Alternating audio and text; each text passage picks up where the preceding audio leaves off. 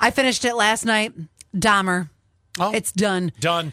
Great, great Netflix series. Oh, you, good. You have got to watch it. How does it end? You know, I didn't even realize some of the details. You know, I feel like I'm, I'm pretty, I'm pretty into serial killers.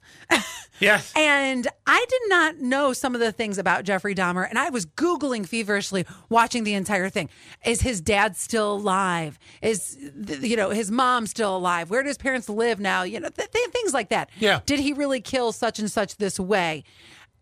The families, though, hate it. They, they feel like they're re traumatized Oh, sure. by this series. Yeah. And I can completely understand it, but I did see a side by side of one of the the sisters of a victim. Yeah. And she looks exactly like the character in the movie. It Oh, is wow. insane.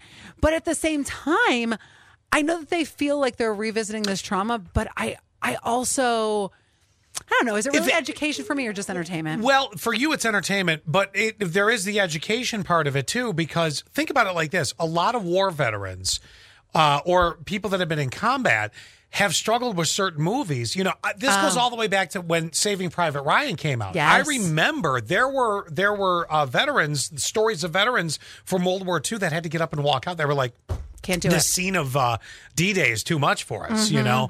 Mm-hmm. Um, so that was just the furthest back. I mean, this has happened with the Gulf War. So you- if it was done tastefully in a not dramatizing kind of way or glamorizing Dahmer, I know that it's going to be traumatic for people, but it's also educational. Do you see what I'm saying? I do, but some even some of the victims' families are saying, "Well, now there's being money made, and that's r- money made off of our traumatic story." it would be nice to see some of that get donated to whatever. The maybe victims. there's causes that were set up, like maybe there's charities or something. Maybe some of the victims. I don't know. Stopcannibalism.org. I don't know.